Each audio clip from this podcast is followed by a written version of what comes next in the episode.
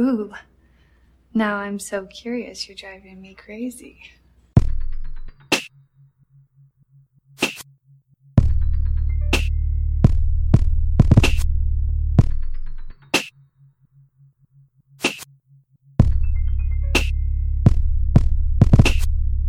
Welcome, friends, and thank you for listening to this seventh episode of 119, a Twin Peaks podcast. My name is Nick. I am joined, as always, by Dylan. Hi, Dylan. Hi. Hello. Hello. How are you, Nick? Oh, I'm great. I'm ready to talk about part seven. There's a body, all right. Frustratingly spelled weird.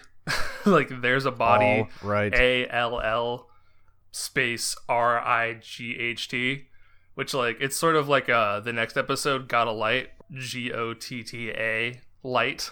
It's just like why? Right, like like got too light. like I have got too light this cigarette.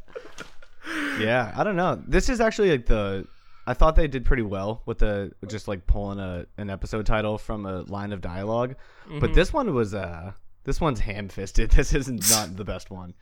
No, I think very few of them are very good, quite frankly. Like Got a Light, that makes sense because that's like that's like arguably like the signature catchphrase, if you will, like of the entire season. But um, Sure, yeah. yeah. whatever. I think in a, in a few episodes, there's Laura is the one, which I think is pretty cool. Yep.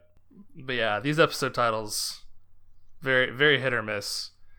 So yeah, this, this we, we talked last episode about how despite the fact that this episode was largely conceived as an 18-hour uh, film, if you will, each episode seems to have its own character and I think that this episode is uh I wouldn't describe it as like fan service per se, but there are a lot of, of shout outs and allusions to the original run of Twin Peaks that I think for for big fans of the original Twin Peaks, you just you, it just made you really excited to hear about them, like the diary pages, and you know seeing Doc and uh, just all that sort of stuff. Yeah, it it takes you you get a lot of I think for the first time we get some of the themes back from the original run, like the the doom and gloom theme. I think this is the first episode that you hear that. Um, we get a lot of Great Northern, we get some horn action, but yeah, I, uh, we also get some setup for part 8 and some setup for some of the weird uh, timeline screwiness that we encounter as as the season moves on. Uh, and I think this is our first dose of Billy, is it not? Uh, I believe I believe it is the first mention of the mysterious Billy, uh, who looms large over the season from this point forward. Yeah.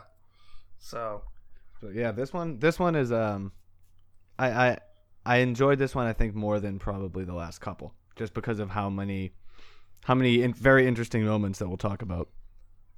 yeah, this is definitely one of the episodes that I remember people responding the most positively towards as the season was airing. I think probably because, like we mentioned, of the the callbacks to the original and the fact that this is just a more plot centric episode than some of the past ones that we've seen. Like we really get several threads pushed forward in a significant way, uh, and in a way that doesn't always happen on every single episode of this show. Yeah, it's it's it's a great episode. Without any further ado, let's talk about it. Part seven. There's a body, all right. Laura never met Cooper. He came here after she died, didn't he? She said that these words from Annie came to her in a dream. This thing she said The good Dale is in the lodge and can't come out. But Harry saw Cooper come out of the lodge with Annie that night. Uh, Doc and Harry took him over to the Great Northern. But if the good Cooper is in the lodge and can't come out, then the one who came out of the lodge with Annie that night was not the good Cooper. So we open, of course, on Jerry Horn lost in the woods. He looks around for a while. We learn that he thinks that someone stole his truck. He gives Ben Horn a call, and I I love Ben's reactions to Jerry because we get just a couple great editing moments of just cutting to Ben in the Great Northern, and he just goes, "What?" because Jerry is just rambling to him about how he thinks he's high and he doesn't know where he is, and someone stole his truck. And uh, I love how he goes, "Someone stole my truck," and uh, Ben's like, "What? Someone stole your truck?" And Jerry goes, "You said the same thing." it's just such like a ridiculous. Uh, I, I feel like I've been in his mind state before, where you're like a shell of a person, like on drugs. Like, oh no, what is happening? He seems like he's a little more than high. yeah, he's he's definitely uh, he's like at peak stoner paranoia. I would say, you know, maybe just being Yeah. alone in the woods is is exacerbating this effect for him. But Yeah, it's it's as if he just realized. Hold on a second, I'm in the woods. yeah, Is that this is the woods, right? He spends a Yeah. good thirty seconds staring at it. Yeah, this is the woods. Yeah, Just he- call Ben. he's all alone, and uh, it would be terrifying if you were out in the middle of the forest and you lost your truck. So I think these s- scenes of of Jerry Horn lost in the woods. I believe that this is all just simply set up for him being in the time and place to witness the death of Richard Horn. I think. Mm-hmm. I can't see any other significance to it. Yeah, I mean, yeah, he's. This is all just leading to him eventually witnessing uh, the death of Richard, which in itself isn't really that significant, um, because it doesn't it doesn't really lead anywhere. Like the fact that Jerry sees Richard die doesn't really affect anything. I, I yeah, it doesn't it? I- yeah, no I- consequence. yeah, I think that just Jerry in this season is supposed to be um, just uh, comic relief, essentially, and um, just a, a depiction of a man who's, you know, just searching, you know, and, and who's lost. I think that's how David Lynch actually explains Jerry Horn to David Patrick Kelly in some of the behind the scenes stuff. He's just like, you know, you're you're you're you're, lost and you're you're wandering and you're searching. D- Jerry Horn is just um it, to me is just a, a great bit of, of flavor in this season. Um, you know, I- I'd agree. As as a lot of stuff is because there's a lot as we will see later in this episode that doesn't isn't particularly germane to the plot, but is still really great in my opinion. So really enjoy this intro. And uh, from there, we get to some pretty significant stuff here in the Twin Peaks Sheriff Station, where Frank and Hawk are taking a look at some of the diary pages that Hawk found in the restroom. And what he finds is that these pages contain Annie's dialogue from Fire Walk with Me, where she shows up in Laura's bed and, you know, tells her, you know, the good Dale is in the lodge, can't come out, write this in your diary, etc. And this is just some good Twin Peaks shit. Just the hairs on the back of my neck were standing up as they were taking a look at this. Just because we haven't we haven't really Laura hasn't really been a presence on this show since like the second episode. And so just to get like um like a tangential g- glimpse into the life of Laura Palmer in this episode was just like really exciting in the moment. I felt like Laura the mis- Laura the mystery or Laura Palmer's murder the mystery sort of you know or, or most definitely in the second season of Twin Peaks became somewhat of an afterthought and um, up till this point you know we see Laura in the in the red room in I- in I think part 3 we see her in part 1 but up to this point in the plot she has not really been um, central or like her mystery hasn't necessarily been central and I love that we see that and I just love that the return in general is the return of that original mystery that David Lynch had, you know, that he kept referring to as like the golden goose. Um, and they made him kill the golden goose by by solving that mystery. he found a way somehow to inject you know Laura Palmer back into the plot in a way that where we thought it was all wrapped up neatly with a bow, we see it is actually not the case at all. And I think that in in Twin Peaks, we get a lot of we the viewer get a lot of instances of things that are out of time and out of place, but the characters don't necessarily all the time. So to to watch Hawk and Truman reckon with the fact that Laura seemingly knew about two people that didn't come to town until after she died, it's really it's like now you know that things are going to start cooking. And but I was the same way. I kind of I got those those chills as well. Um, just thinking about how it all came full circle, which is again another another example of uh, just things sort of repeating themselves endlessly in Twin Peaks. Absolutely, and Lynch has a way with Twin Peaks where every time you feel like the show has gotten far away from the Laura Palmer mystery and Laura Palmer as a character he really draws you back into that and brings her back to the forefront and reminds you, you know, just as he did to the frustration of pretty much everybody at the time in Firewalk with me. And again, in the finale of this season, that Laura, her trauma, her story really is the beating heart of this show. And I just, I really appreciate that time and time again, Lynch is there to remind us of that.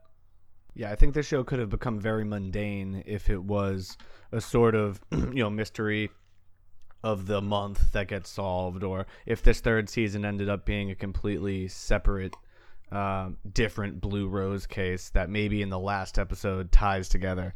I love that it it, it very much is uh, Lynch is unyielding in his at least a version of his original vision uh, for what Twin Peaks is, and I sort of love, you know, as we see with a lot of the the stuff with Norma and the double R and her pie recipes, his you know he he has this like chip on his shoulder almost uh, for not compromising and not doing that and not quote unquote changing the recipe and making it more homogenous for a more wide audience so you can make more money.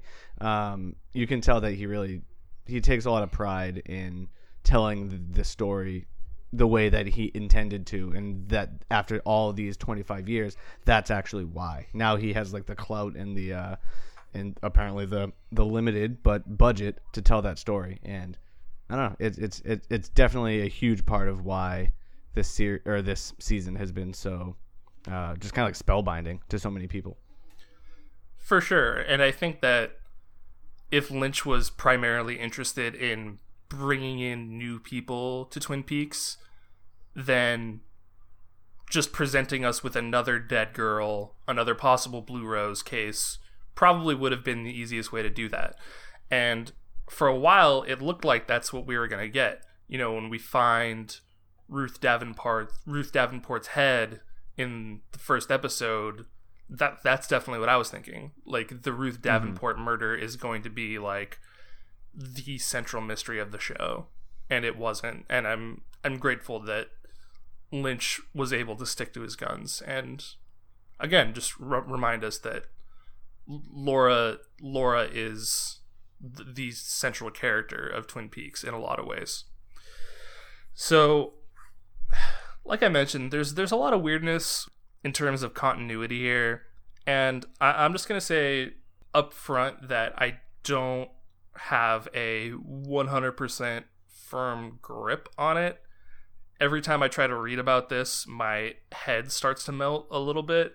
But I think, suffice to say, there are some timeline issues that I think we can probably just chalk up to a mistake on mm-hmm. Lynch, Lynch and Frost's part.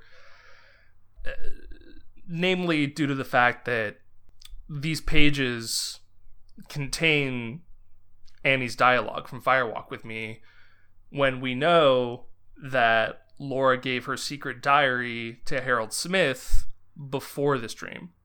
Like we we know that. We know that for for absolutely certain. I was so, trying to yeah, I was trying to remember exactly the the chronology of Firewalk with me and like when when she gives it to Harold Smith, when Leland finds it and then when she has the dream. I just don't remember what order all that happens in. Yeah, correct, correct. So So the other thing that that complicates it is the fact that we know that Donna also got some pages from Harold from Laura's diary that she gave to to him saying that you know today is the day that I die, etc. So hmm. like the only way that you can really make sense of all this is if you believe that Laura went back to Harold's house the day that she died and wrote more in her journal um Hmm. before she died but even Yeah. then but even then like how would leland have gotten these pay like it just it doesn't quite add up and also there's some there's some screwy stuff involving the fact that the pages that hawk pulls out of the bathroom door in no way resemble the pages that we see like physically see in laura's mm-hmm. diary in the original run like these pages in season three appear to be from like almost like a yellow notepad and yeah, it's like a legal pad looking. yeah, and the the way that they're ripped is totally different. Like they're ripped along a perforated edge, whereas in Laura's diary and Firewalk with Me, we see that they've been they've been just sort of haphazardly ripped on the page part itself. Mhm. So I don't know uh, if if you want to if you want to go ahead and say that this has to do with alternate timelines and the unofficial version, etc. I guess you could really go ahead and knock yourself out with that. But personally, I'm I'm I'm just willing to acknowledge that Lynch and Frost probably just just made some some errors in continuity here and uh, honestly I'm I'm really I'm not too upset about it. Yeah, I'm not. Uh, of all things in this show, continuity is not the one where I'm like hanging my hat on. Uh, yeah, I I did not do the level of research uh, that you did, but it I just I, I just I was remembering in my head like that all those things had happened and that I just didn't know what order they were going in, and I don't remember. But Fire Walk with Me does as a as a film move pretty much chronologically, right? Like Mhm. it's just like the last week of Laura's life. So whatever we're given, we, we uh, you couldn't make the case that well we were seeing it out of order. But I I am not uh, shaken by this, especially because it its plot implications for the return are there and and pretty much clear as day, which is really all I'm looking for. Yep. Like I don't need it. I don't need it to like fit like a uh, you know fit like a glove into the mold of, of season two. Like this weird, um, you know, like when certain shows do that when they'll call back to some obscure random thing from like way way way earlier that no one would think anything of, and it's Mhm. like, yeah, who cares? Just Yeah. uh, just tell a good story. Yeah, I don't I don't really care that much. Like I said, I did some research on this and just wasn't really able to come to any great conclusions. Um, but if, if if anybody does have any thoughts about this, you know, please do uh, write into us and tell us because uh, I, am interested in that. Yeah, very much so. I think a lot a lot of doing this podcast for me too has been about trying to get at, at some of those little like weird discrepancies that I had the first time around. So any and all feedback, please, by all means. Yeah, absolutely. So let's stick around with Frank for a little bit here. Um, we see him speaking with a couple old friends in this episode. We get uh, a pretty affecting scene, I think, of him talking on the phone with Harry, who we know from Lucy has been sick, and Frank has some heartfelt words for his brother. He tells him, you know, you're going to beat this thing. I don't think we ever learn exactly what Harry's ailment is, do we? I don't think so. I don't think we ever hear that it's cancer, but it, the way it sounds like is that he's like, you know, undergoing treatments and is too sick to be out. So it sounds sounds like chemo, but I don't think we ever hear that that's exactly what it is. Right. And yeah, Robert Forster again just doing some of that uh that patented great face acting that we we've mentioned before. And then we get uh perhaps an even more delightful scene with Doc Hayward where Frank, in a, a, just a, a magical bit of, of Twin Peaks technology here, has a screen on his desk that just sort of rises up from it. It's operated by this weird little wooden handle that he turns like a bar tap. You know what I mean? Like a keg tap. And it just like. it's super fucking funny. I Holy that. shit. I love that. And then he's typing with two fingers. like it's just like this crazy, ridiculous, like technological setup. But then he's like tick, tick, tick, tick, tick, like with just two finger and the Skype handle. Uh, Yeah, and it's brilliant because you I- know that they had to construct this desk so that Right. it could have this screen pop up. you know? it was the last thing on earth that I expected. So you know Lynch insisted like you you gotta build in this screen. It just it has to happen. that was part of the, uh, the. That's why he walked away. They were like, "Dude, we're not building you a fucking desk that opens up to a Skype screen." He's like, "Well, I'm out. See you later. See in 25 Yeah. more years." Yeah, that was his dispute with Showtime. That was it. That was why he walked away. He needed to have the special Skype screen and he just he would not budge. They were like, "Fine." So yeah, we get our first and sadly only scene with uh, the great Doc Hayward, um, one of my favorite characters from the original run, just a stand-up guy, played by Warren Frost, of course, the father of, of Mark Frost, and sadly Warren Frost passed away pretty shortly after this. Um, due to complications from from Alzheimer's apparently. But I'm glad that we were able to get this this one scene with him because it is rather significant in that it gives us it it, it, it kind of sows the seeds for what we would understand about Mr. C and Audrey and Richard and how that whole horrible scenario played out here. Yeah, and I think it gives us a little bit of insight into Audrey. I listened back a couple times. I couldn't exactly tell, but it sounds like you said Doc says she was in a coma, or I couldn't. I I kept hearing it differently. It's saying like he was saying he was she was was still in a coma, or like she's in a coma, and that whole thing about Audrey, like where she is, what she's doing, that last shot of her seemingly in like a clinical setting.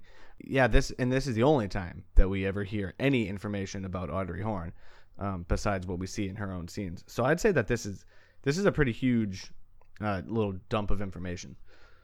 Yeah, this is this is kind of a sort of a mini Rosetta Stone for understanding a lot of the things that happen uh, in this season, particularly like I said with regards to to Richard and Audrey.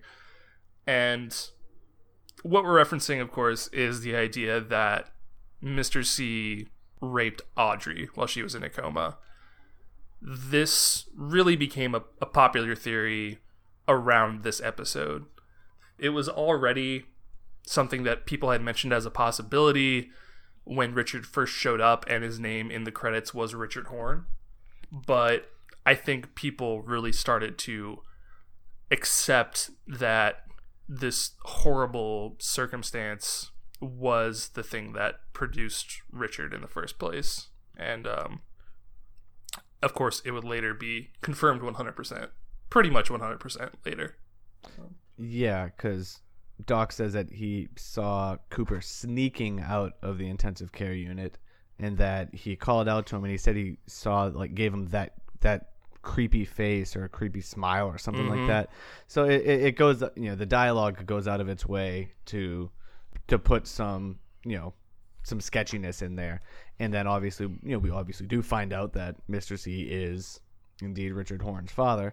So yeah, it it's one of those things too that like when we think about Richard and Linda um, and like the implications of that, you know that the whole double naming convention and having Mr. C's son be named Richard is probably part of that double naming convention, but I think that there's a significance to to that within the whole story. Like there's we're seeing like I don't know, like different shades of the same idea be, uh, being played out in different worlds. Like there's the Richard of Richard Horn, and then there's the Richard that we see in like this new pocket dimension, and it's an it's still an aspect of Cooper, whereas like so would his offspring be would be somewhat of a uh, reflection of of that person, at least like thematically so. So I think that this whole this little bit uh, it's almost disguised in a little comedy bit because then they you know it starts with it's like bookended by comedy. They start with the crazy screen and the typing and then they have this very serious conversation and then they start talking about trout and fishing and pan frying and breakfast and shit. So uh, it's almost like just like a little nook within that you get this just like you i love that you called it a rosetta stone. Like it is. It's like this way to sort of read and interpret what happens afterwards and what has happened before. Yeah, yeah. I'm, I'm I'm glad you brought up the Richard thing because definitely not arbitrary or an accident that Richard Horn and the iteration of Cooper that we see in the final episode have the same name. The the fact that this version that we see of Cooper that very clearly has some Mr. C ish elements is named, mm-hmm. You know, has the same name as this offspring, this brutal deed of Mr. Right. C is certainly n- not something to be ignored. for sure And then uh, the scene is uh, the scene is topped off with a poop joke, where uh, Doc says he found two brown trout in his pajamas. So, not sure how they got in there yep, uh, funny yep. So yeah, uh, R.I.P. Warren Frost, R.I.P. Doc Hayward. Speaking of actors who have sadly passed away, um, we get a scene between Lieutenant Cynthia Knox, who we've seen before, and Detective Macklay.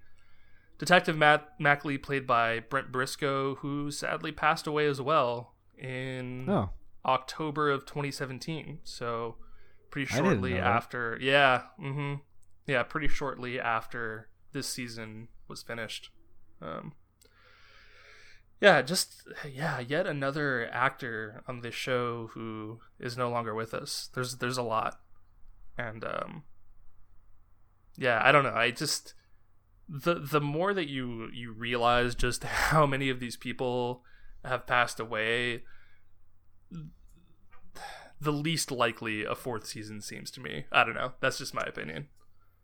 Yeah i mean we could probably dig in on that for a while but Yeah, yeah. it it seems like the five year production time, um, the fact that so many of the actors were in the twilights of their career or even in the twilights of their lives. Uh, yeah, I don't know. There, there's and the fact that there is just like I don't want to say that there's nowhere to go because obviously there is everywhere to go. But with the I don't know, with just like the, the breadth of of the return, I really don't I don't see how that's gonna happen again. It had this sort of like so many people were obviously coming out of the woodwork to do it because it was the first time in 25 years that they were getting to return, and for a lot of them, it was the only chance that they would have to return to Twin Peaks. Um, so a, a fourth season doesn't seem logistically likely. However, the fact that Lynch hasn't disavowed it and seems to be continuously promoting the return and uh, and offering little new sprinklings, who knows? I mean, anything could happen. Even if it was like a limited event thing, I would be not shocked if it was through a streaming service like Netflix. But it seems like Showtime is really invested in them. So who the hell knows? I will drive myself nuts if I try and uh, you know, yeah, if I try to get my hopes up for it. we could really, uh, if we're not careful, get into a whole rabbit rabbit hole here about season four and could it happen and whatnot. But I, I, I will simply say that I personally do not believe that a fourth season is coming, and I'm okay with that. I like I Yeah. Lynch is what is he 72, 73 now. It took him five years to make this season. I just don't know you know a bunch of his his friends and collaborators are dead like i just don't know if he really wants to climb mount everest again at, at this point in his life but certainly wouldn't be shocked if we got another season at some point Um, you know, there doesn't appear to be any evidence that Lynch his his health is failing or anything like that. Um, so yeah, who knows? Uh, Fingers but- crossed. yeah, yeah. Anyways, um, so Cynthia Knox she heads down to South Dakota. She believes that she's there to investigate some prints from Major Briggs at the Ruth Davenport crime scene, and to her shock and horror, she learns that there is actually a body of Major Briggs here, and weirdly enough, his body appears to be that of a man in his 40s when he obviously should be in his 70s. Yep. Clearly, uh, traversing between planes of reality has preserved Major Briggs in some capacity. Yeah, I mean, I, I, I, I, I myself am somewhat rusty on the the goings on of like Ruth Davenport and Bill Hastings and the Major, but or even I'm not totally clear, you know, when he disappeared. He obviously disappeared around the time of of like Laura Palmer's death, but just like the whole thing is confusing to me and how he you know his body existed but it was existing like sort of in this other space and then it comes ba- like I don't know um the the thing is so perplexing but it's the second example we get this this episode of something that's out of time and out of place the first being obviously Laura's diary Yeah, I believe Bobby mentions that his dad was thought to have died in a fire because that's like Mr. Briggs's forget what you want to call it, like his his workstation or whatever, like burned to the ground. So I Yep. think that they assumed that he he passed away there, and that's probably why no one was you know n- nobody thought that Major Briggs was gonna was gonna show up anytime soon. So, like we mentioned before, the Woodsmen just sort of hover around all things related to Major Briggs and the Hastings and Davenport, Mr. C circle of weirdness that we sort Yeah, of and- and vaguely catch Cyn- glimpses of here and there throughout the season. Cynthia notices him too, and uh, just looks at him and kind of looks away and then ignores him. Very, very uh, interesting. But I do love the sound design or that that sort of grainy, scratchy hum that you get uh, before you see the woodsman, and then he, he him just just the figure out of focus. You can tell that's what it's going to be just by like the audio cue, and then focuses in on him. She turns and looks. Um, really creepy. Really good scene. Yep. Lieutenant Knox, she relays this very strange information about Major Briggs to Colonel Davis, who I think I erroneously stated that we only got one scene with Ernie Hudson. And uh, so, yeah, this is the second one. And I think that's it. I'm pretty sure that's it. so, yeah, that's that's pretty much it in terms of the Major Briggs plotline for this episode. Let's go check in with Andy, who is meeting with a man who apparently owns the truck that Richard stole and that he hit the child with in the previous episode. This is very strange. The guy here is weirdly nervous. I don't exactly know why he's so anxious and ready to get Andy the hell out of there. Do you? I mean, I don't know, and I don't remember seeing Richard necessarily steal the truck, so it confused me for a second. First, I was like, "Yeah, how did that's the truck?" But how did that? How did Richard get it? Um, yeah, I don't know exactly what he's so nervous about, but he is adamant that Andy has to leave at that moment, and as soon as Andy leaves, he looks at his watch. So Mhm. it's as if he's expecting someone. Um, but why Andy is so cool? I mean, he is Andy. He's he's a kind of a klutz, but like why he's so cool with just leaving uh, and trusting this random guy. Um, it's very weird. Uh, I don't know if it's of any note, but the camera circles them while they're having this conversation, uh, which I thought was just I don't know if it was significant, but it's it's something that's just circles are again something consistent with Andy and that this like sort of uh the I don't know has you know the uh like the camera effect they're using how it's very like the colors kind of sucked out a little bit. It looks Mhm. very very that's this like that's the same every time Andy goes off on these weird little things, like when he goes to Glastonbury Grove, and I think that's where he goes when he sees the wormhole, his face is all always like Uh, sort Jack of Rabbit's whited out. Palace. Sorry, Jack Rabbit's Palace. That's right. what it is. Mhm. Um, but yeah, I don't know. Every everything about this these scenes seems a little bit squirrely to me. Like Mhm. we're not necessarily meant to read it the same way as we've been reading everything else. There is Like- a weird urgency to this scene. And Mm-hmm. I don't maybe it's possible that this guy, this farmer apparently is is um maybe he's like afraid of Richard. Like maybe that's what he's worried about that Richard is going to show up again. Maybe Sure. he, But wouldn't he like want a cop there when Richard shows up? uh that's a great I question. don't know. Um, yeah, we do, we don't Yeah. really know. And significantly, Andy tells him to meet him near Sparkwood and 21, obviously Mm-hmm. a, a well-known location, at 430, 430. And Yep. this is the point at which everybody was like, oh, a 430. We're about to get the payoff for that. And then later we cut to Andy waiting in vain for this guy to show up, and nothing happens. So, nope, that wasn't it, folks. Yeah, but I do think that the inclusion of 430 in this scene has some significance, somewhat, maybe in the same way that Richard Horn being named Richard has it, where we're seeing aspects of this. Like, I don't think the numer, I don't think the numbers necessarily mean anything.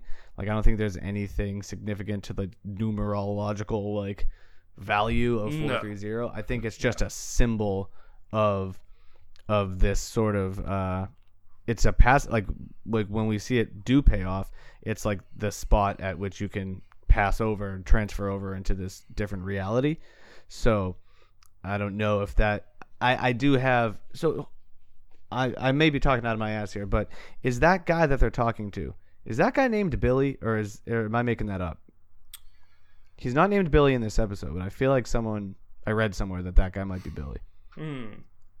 I don't uh, know. it could be all right it could be bullshit but in fact, in way- fact, you know what? In fact, you know what? I'm gonna take a second to look that up because if that's true, then that's really interesting. Hang on, let's look that up right now. On one day, Billy witnessed Chuck stealing his truck and called the sheriff. The truck was later found without incident. That's what I'm thinking of. That's not this, though. Okay. It is pretty weird though that we get two instances of guys stealing trucks in this show though. Yeah. I don't remember. That, is that Billy stealing the truck? The truck? Is that something that Audrey says? I'm pretty sure. Well, I think Charlie mentions it. Because Yeah, I think Charlie okay. I think Charlie is on the phone with Tina and she tells him this whole thing and then Charlie relays it back to Audrey. I think that's how that goes. Gotcha, gotcha. Um, well, either way, more, more fuckery, and uh, I don't want to go, I don't want to go too wacky with my whole circles theory, but you know that guy looks at his watch, and then when Andy's waiting there, we get a shot, like a close-up shot of him looking at his watch, which is obviously round, um, and it's like five oh five or something like that. So he decides to leave. But I think, regardless of any sort of like, like I don't think that we're gonna I don't think I'm to discover like some aha moment and crack this case. I think we're just meant to view these scenes with a different attitude than some of the other ones. Like they're happening. Um, and as we as we get to some more scenes throughout this episode, I'll I'll circle circle back to this one because I have some more thoughts on it based on some stuff that happens later. Uh, well, first of all, I'm very disappointed that you're not going to be the first person in the world to uh, completely lay out everything that happens in this scene. So, uh, I mean, just wanted to let you know that I'm- episodes. yeah, I'm just, I'm really, I'm really broken up about that, frankly. I'm Um, very sorry, Nick. I'll try harder. God. So yeah, th- this this these scenes here with Andy, they are imbued with a weird significance. Uh, very notably, in my opinion, we hear Laura's theme over this scene of Andy waiting here, which Mhm. like we don't just hear Laura's theme at any old time. The only time we've heard it before this is when Bobby sees Laura's photo and the only time we hear it after this is when Laura or when Cooper is saving Laura in the woods. So it's very curious to me that we get that song at this moment. And it's at Sparkwood in 21. Yes, exactly. Sparkwood in 21. Uh, There's just all this like very significant window dressing to this scene, but for reasons that completely elude me. And it's worth pointing out that while Andy is waiting for this guy, we do get a flash back to this guy's home where we see the truck still in the yard and the door is open just a little bit. Like it's just left ajar. Like he's left his house but his truck is still there. So either he went somewhere on foot or maybe someone broke in or maybe someone abducted him. Like it just uh, it's it's such a small thing but i love it because it just like lynch does in his best moments it just opens up your mind to all these possibilities Yeah, and I don't know. Now that I'm thinking about even more, that sort of that mention of Billy having his truck stolen and Chuck reporting it to the sheriff's office, and then Billy being missing. I, I don't know. I think that that guy might be Billy. like maybe that's because they called the sheriff station, reported it missing, and then Andy went and spoke to this guy, and then obviously the truck was there, so Andy was like, "What the fuck is going on?" This guy's very nervous. The last thing we see is like when he was supposed to be meeting Andy, his door is open and he's missing, and the last thing that happened in this episode is someone screaming, "Where is Billy?" So right I don't know. Um, I really it, it is it, it is, but it, this this shit this is what's up. This is why I love this show. this is like the meat and potatoes. Yeah, hundred percent. Okay, sorry. I was just checking to see if the guy who runs in at the end of the episode was this farmer guy or not, because it did pop into my head that maybe it was. Ooh. Uh, the answer the answer is that the guy who runs into the double R is somebody named Bing, who is played. Appar- I did not realize until this just now, but is played by Riley Lynch. Oh, really? We saw in the band Trouble earlier in the season. Huh? Yeah, yeah, yeah. That's funny. I had I had no idea. Huh. and con- considering the fact that there's a bunch of weirdness going on with that closing scene, th- Right. that's that's just more fuel to the fire for this like alternate timeline business. But let's we'll get there when we get there. Um,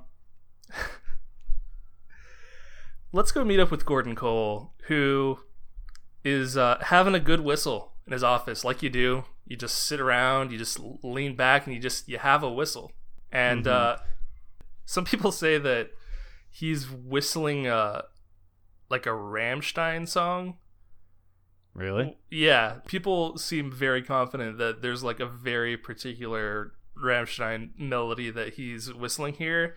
I've listened to it. I guess I could see where people get that idea, but I just think it would be very weird if Lynch did that intentionally. I think he's just I think he just is has fallen in love with a, a tune to whistle personally. I think he's just whistling. It, it it almost has like a little bit of a Native American sound to it as mm-hmm. well. But I love that the you get that right on the cut, the shot of corn, a cob of mm-hmm. corn, mm-hmm. wearing like a almost like looks like a what like a almost looks like a vampire thing, like a cloak or like this weird uh, outfit. But I don't I don't know what that is. I just thought it was funny. Yep, we open up on that that framed painting of corn. we move over, the camera pans, we see Gordon Cole whistling to his heart's content with that giant explosion behind him. Just a just a totally normal dude with a normal office. He's got his hearing aid cranked, which you can hear from just the feedback. Yep. Albert comes in, gives him the lowdown on Diane, and they go to pay Diane a visit at her apartment, where, uh, funny enough, she's there with this like handsome young stud, Yeah, yeah. who uh. I just I just always found that funny the idea that Diane is just like this massive cougar who just has like this harem of young men who just like love her and dote on her. I believe it. Just the, in the, even the way that he's like, "Bye, Diane," and blows her a kiss, and she's like, "Yeah, bye." Uh-huh. it's it's great, like she Um, really like she really doesn't have time for him it's it's funny and this the way the how cool that dude is when the FBI shows up, and he's like, "FBI champ, we're here to see Diane. we're old friends of Diane," and he's just like, "Word, that's cool. Yeah, come on in." yeah Uh, hilarious. Yep.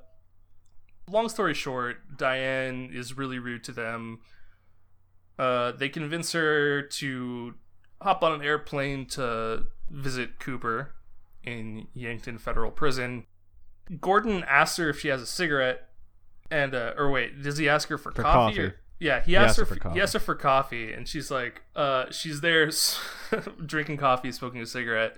She says, "No, I don't have any cigarettes either," which is just Huh. uh, just a great rude Diane moment, of which there are many in this season. Yeah, she she actually like she I thought it was kind of like goofy at first, but the more she kept being just an abrasive jerk to everybody, the more it just became so endearing. Um, one thing I noticed is that as soon as uh, Gordon Cole says Cooper's name, you can actually see Diane like shudders and she does like her shoulders sort of like creep up uh, and she does this weird kind of like uh, twitchy thing, which Mhm. is very much supporting my idea that even though this is the Diane Tulpa, uh, she doesn't know that. She thinks she's Diane. She's fully operating consciously, I think, as Diane and not Sure. this like construct of Mr. C's. Sure, she she has all of Diane's memories, obviously, so Right. it makes sense that she would she would believe that she's Diane. So just another just a moment that I like here in this scene when she mentions that she doesn't have any cigarettes, Gordon goes, "Ah, the memory of tobacco." Which is just like another in these long line this long line of like the congressman's dilemma, Yeah. faces of stone, just these like That's my favorite. Just these, this, these extremely memorable little morsels of dialogue that Gordon has that I that just have brought me so much delight since I've seen them. Yeah, he, just- has another one in the next. He just has too. a way of coming up with these phrases and then delivering them in such a way that they just stick in your head forever. It's great. I love it. Yeah, he he doesn't get, a, I don't think, enough credit for his command of language through his characters. Mhm. It, it it is really, you know, he makes you, you know, that thing where you say word over and over again and it sounds weird. He has Yeah. a way of doing that with just dialogue, with the way that people talk to each other, until you're just like, it just makes you like kind of take in how utterly strange it is out of context, like the things that people do and say. Absolutely. The crew then goes to South Dakota. There's a scene here on an airplane. We mm. have to talk about just very briefly the flickering windows here because as the plane is flying, there is a sort of flickering effect that happens on the windows and this from my research online has driven people to the brink of madness because I missed it completely. yeah, I did not see it either until I saw just like Reddit thread upon Reddit thread of people saying that, oh, the pattern translates to this, it means that. You know, Like there's Morse no, code or something? you know, like getting all scientific, saying like, oh, there's no way that the light would reflect off the glass like that. It's like some sort of lodge signal, blah blah blah blah blah blah. And I just, I'm just gonna back away slowly from that whole theory. Um, I, yeah, You know, I didn't even I- pick up on it at I all. yeah, I just look. Sometimes people in, in this show they they they go they go a little far. It's a bit much, and I'm just gonna say that I don't think the flickering windows mean anything. But I'm sure that somebody will tell me that oh, how dare you say that it doesn't mean anything or whatever. But whatever, Yeah. it's fine. One thing I wanted to go back to real quick and just ask you if you had a thought on oh is sure. when when Gordon is convincing or trying to convince Diane to come and see Cooper, he says it has something to has to do with something that you know about, and that's enough said about that. right. Um, that is an intriguing little statement to me because I'm not sure exactly what he's referring to. If he's referring to like Blue Rose in general, or if he's talking about something more specific having to do with two Coopers. I thought so we learn a little bit later, I think, that Cooper and Diane had a had a bit of a fling, a bit of an attraction at the very least. We know that they kissed. Mm-hmm. And Gordon Cole, it is implied, knew about this. So maybe he's just referring to the fact that Diane and Cooper had this special relationship. Therefore, she might be somebody who would be able to suss out exactly what's going on with Cooper or Mm-hmm. see something in this version of Cooper that might might shed some light on what's happening. I don't know. That that was the way I read it. Okay. Yeah, so I don't know. It, it- anything is, is is good to me. I, I just thought it was a very, uh, just and that's enough said about that. I just thought it was Yeah. an intriguing little way to end it. But that would make sense because he's like implicating that he knew that she knows that he knows. Blah blah blah. All right. Either way, Yeah. back to the airplane. Certainly. So, some interesting stuff on this airplane. They figure out that Cooper's, or Mr. C's rather, fingerprint on his his left ring finger is actually backwards, like it's flipped for some mm-hmm. reason. And Gordon connects this to what he calls Erev, the backward the backwards word. And of course, mm-hmm. we heard Mr. C way back in part, I believe part four, say it's it's very Erev, good to see you again, old friend. Which Right. Gordon repeats to Tammy and sort of does this this finger touching exercise wherein her left ring finger is the one that corresponds to Erev, the backwards word. And he refers to this as the spiritual mound. Which is just all it's all it's all a very very strange, very nebulous connection here. But the one thing that I did just want to point out as a notable fact here is that when Sarah Palmer opens her face, we see a hand there that's sort of like bathed in white light. And this spiritual finger, quote unquote, is like the one black finger, and it's like hyper elongated as well. Huh. Oh wow. That's nuts. I did not pick up on any of that. Yeah. Mm hmm. No shit. So, so when he does the like, it is very, very good or very ear, ear of good to see you again with her fingers. The one that Erev is on is her her left ring finger. Is that what you're saying? Mm hmm. Oh. Yeah. So, oh shit, that's so weird. Why wouldn't Yeah. he have, like, why? Ah, that's crazy. I didn't I didn't pick up on that. I heard him say Erev backwards word and remembered that, but and I wonder too, the ten fingers thing. The number ten is like you know, that whole like 253 number of completion that's Yep. sort of something that we keep seeing pop up as well i just love the two words the way where he goes uh what does he say he's like now you think about that or now that's something for you to think about tammy or something like that this little weird little uh lynchism Mm hmm. he sounds like a it sounds like a dad almost hmm, now Mm-hmm. that's something for you to think about okay Yeah, and uh, s- uh, he he says a similar thing later. I think it, it might be in the Monica Bellucci episode where he's like, "Damn, now this is really something interesting to think about." He says something, he says something like that too. Um, but yeah, this whole this whole thing with Erev, the backwards word, and the spiritual mound, and it's just a just a just a neat connection here that I don't really. If you ask me, like, whoa, whoa, what does it all mean? What does it connect to? I don't know, but I just I enjoy that that connection exists personally. Yeah, it it it, it takes some things that seemed random that now don't. Now that it seems like they have s- at least some connection to something.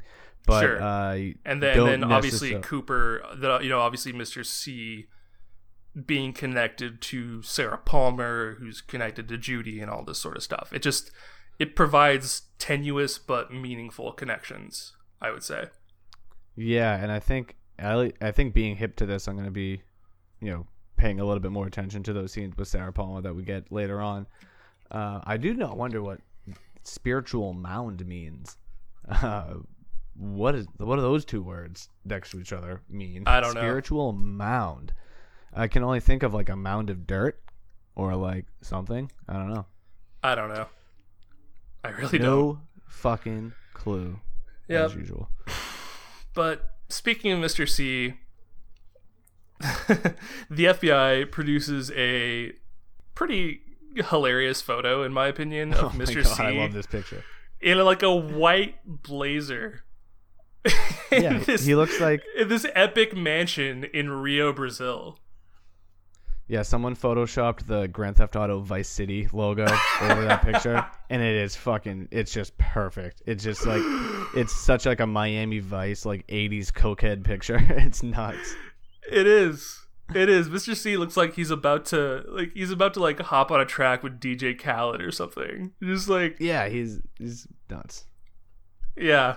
I don't know why. I always just found this funny. Like Mr. C in this incredibly opulent s- setting. It just he's he's so out of place. And just that jacket is just something that we never see him wear.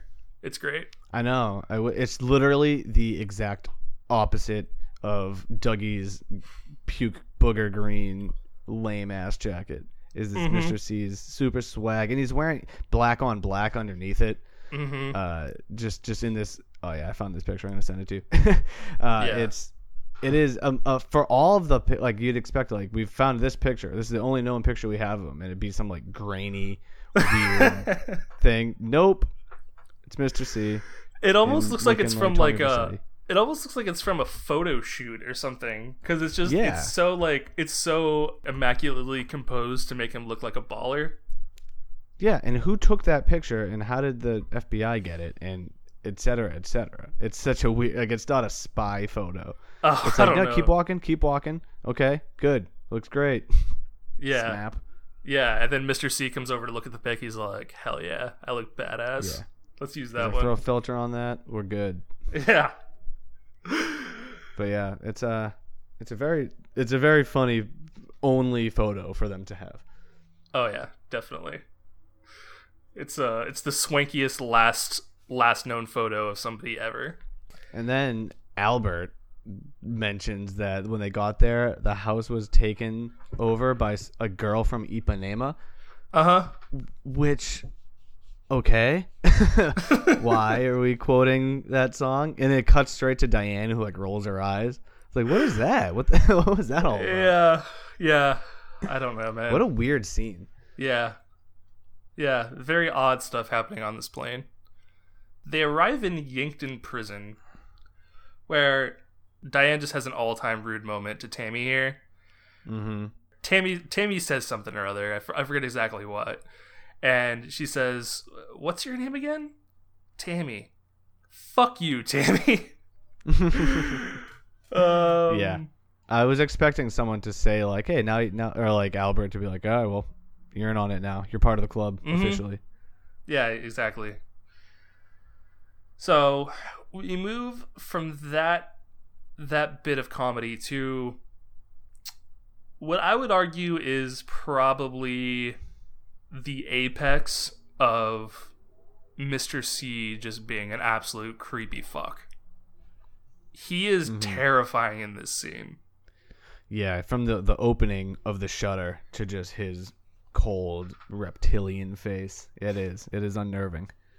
Yeah, I, I know that we've said a lot like, oh, this is like this is like Mr. C at his most terrifying. No, like this is it. This is it for me. I think it has to do with not just the way that he looks, which is just completely dead behind the eyes, inhuman, but also the way that he interacts with Diane here.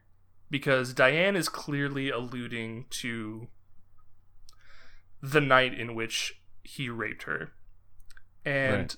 the things that he says to her in response, he says, Are you upset with me, Diane? Which is just a hell of a thing to say to somebody that you raped. Yeah, it's it's uh I don't even have words for it. It's it's beyond it's just so like removed from from the emotion that it should have. It's just so creepy. Yeah, and she asks him, Do you remember what happened that night, the last night that we saw each other? And he says, I'll always remember that night. It's, you know, we, we've talked before about Mr. C's particular level of sadism towards the women that he encounters. And mm-hmm. this is definitely indicative of that to me. Just the really just inhuman way that he speaks to this woman that he's raped and manipulated and who he continues to manipulate to his own means It's mm-hmm. it's it's just it is beyond fucked, man. It is it is insane.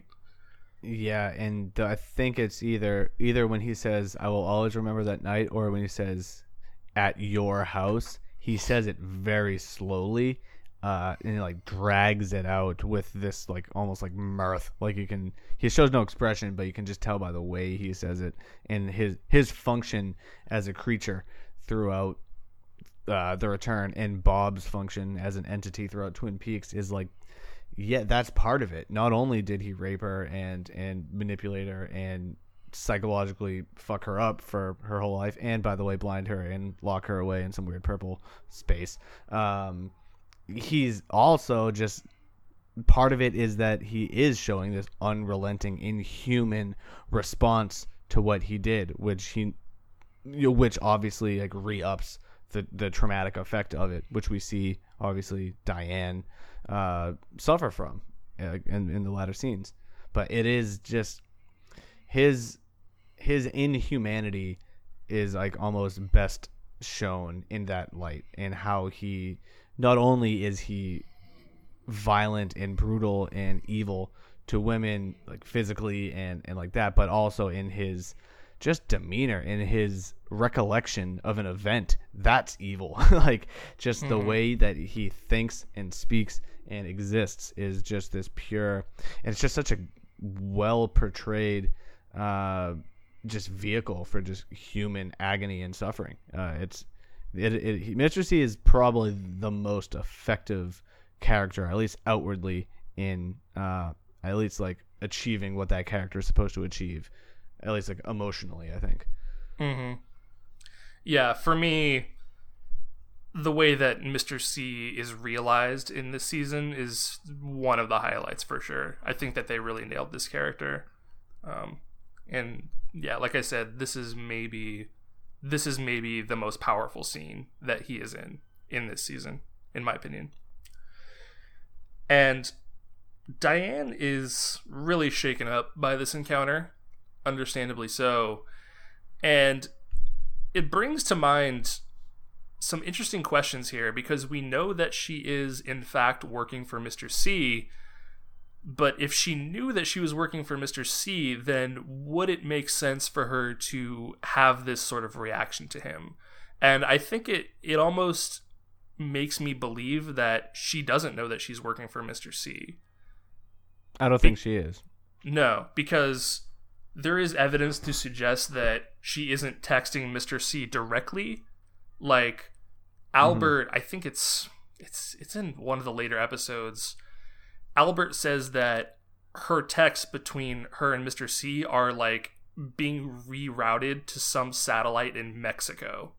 So mm-hmm. there's a really good chance, it's probably likely that she doesn't actually know who it is that she's been texting with and, and there's also some weird stuff like Mr. C sends texts that are in like lowercase that end up uppercase or vice versa.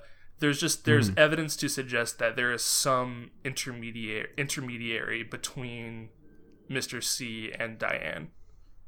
Yeah, it's definitely not a case where they created the Diane Tulpa to fool the FBI and work toward Mr. C's ends. Like it's not that cut and dry. I would definitely say that the Diane Tulpa thinks she's Diane and had you know consciously has all the memories of Diane and so or or at least the memories that were given to her or or what however that works. But I don't get the sense that this this Diane is knowingly maliciously working against the FBI. I think that she has been programmed or something to that effect or she is has been manipulated and doesn't believe or doesn't know exactly the truth about who she is working with or who she's working for. Um, I watching it the first time took at face value this is just Diane. This is Diane and and she's traumatized from from that horrible experience and one thing that I thought was interesting is that when she breaks down and um and just like squeezes Gordon Cole and gives him a huge hug, he reacts very strangely and he like Yeah. hover hands her. He doesn't even get. He, he's just like doesn't even actually put his hands on her and give her the hug because he's almost just like, what the fuck is this? Like Mm-hmm. he's never in a million years has he seen Diane act like this, and whether or not that's supposed to indicate that he thinks that something is off or that she's acting or something like that, I don't know. But there, I definitely noticed that he he kind of like very nervous, tenuously sort of like puts his hands around her, but doesn't close in, doesn't embrace her at all. Yeah, he's very caught off guard by her breaking down and hugging him because Mm-hmm. to this point she's just been telling him to fuck off pretty much the entire Right. time. So Yeah, exactly. t- to see her be so shaken up by this encounter with Mr. C and to hear her say that there's just like something in Cooper's soul, you know, she kind of just like presses on her chest and says like there's something different in here. I think that Gordon realizes in that moment that something really serious is going on with Mm-hmm. Cooper and that Diane's reaction to him is like the the clearest sign of that.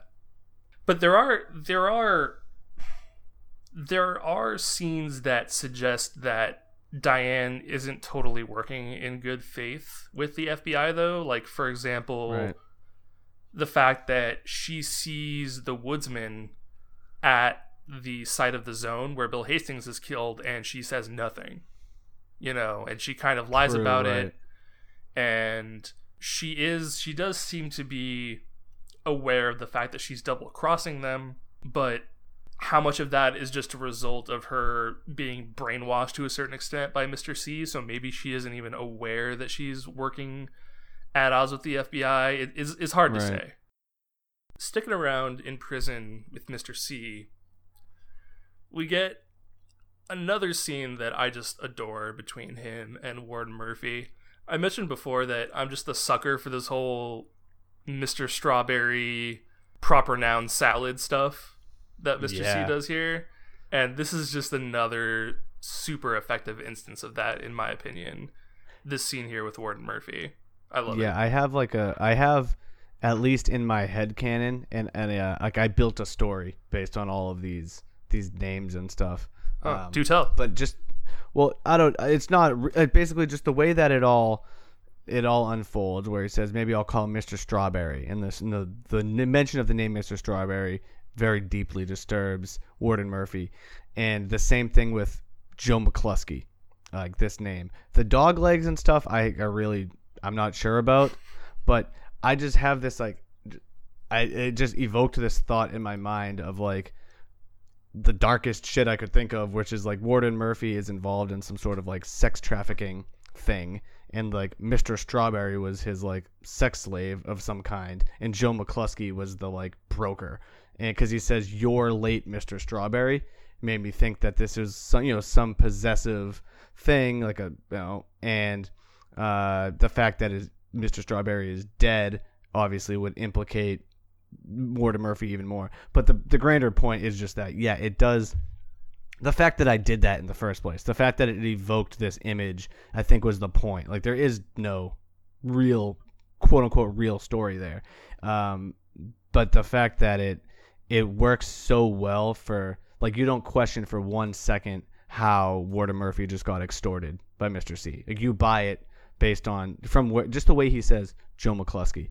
It's just that that I don't know. It's a great name too. It's a perfect creepy name. Um, but yeah, I, I I too found these these scenes with Mr. C and Warden Murphy to be extremely effective. Yeah. And that's the thing. You don't need to know anything specific about Mr. Strawberry or Joe McCluskey or what's happening with the dog leg. All that's important is that you know that the fact that Mr. C has any knowledge of this whatsoever just has Warden Murphy shook beyond belief. And Yeah, it- like it, the it fact just that- works. yeah, the fact that we know that Mr. Strawberry is dead, yeah, it's not a huge leap to maybe infer that Warden Murphy is somehow responsible for the death of this Mr. Strawberry. Some people think that Mr. Strawberry is the dead dog, which I I find kind of amusing. Um, yeah. I don't know. I I don't know because he says the other three legs went out with the information that you're thinking about right now, right and to people that you don't want coming is. around here if anything bad happens to me. it's just all it, it it's all that type of implication speak where you're or you're actually not implicating yourself. You're just sort of saying these uh you know, these nouns or phrasing things in a certain way. Where it's like, how do I know you know you have any knowledge about this? Just how he calls it this. Uh, it is like just such a giant open box. Um, but it, it, it inside that it are so many possibilities for what the fuck they could be talking about and the grander point just being that you buy it it sounds like something it sounds like a scenario that you wouldn't know about it, it just it, it i don't know it's it's very it's almost kind of meta like how it's playing on um it's playing on that like you're just like what you would accept as I don't know. I don't know how to word it. Just like how two people, when you hear like two strangers having a conversation on the sidewalk, you have no fucking idea what it's about or any of the names that they're saying, but you buy it. It makes sense. It's a conversation two people would have. Um, to Yeah. be able to do that effectively with, with with written dialogue, I just think is crazy. And it's really, it's just really uh, impressive. it is classically Lynchian in the sense that it takes some inherently innocuous words and phrases and ideas and presents them in such a way that they become fascinating and horrifying. And I, I, I could just watch an entire show of just shit like this. Honestly, I just Me too. This is like this is like this is the good shit to me. And Yeah. this information is disturbing enough to the warden that he agrees to let Mr. C out of jail with Ray in tow. And we do see later on Mr. C meeting with Ray and them just casually walking out and taking a beige rental car with them. So, and the conclusion of that uh, thread will be seen in the next episode, very notably. Ooh, ooh, ooh, ooh, ooh. Yep. So let's go to Vegas and check in with our old pal Dougie.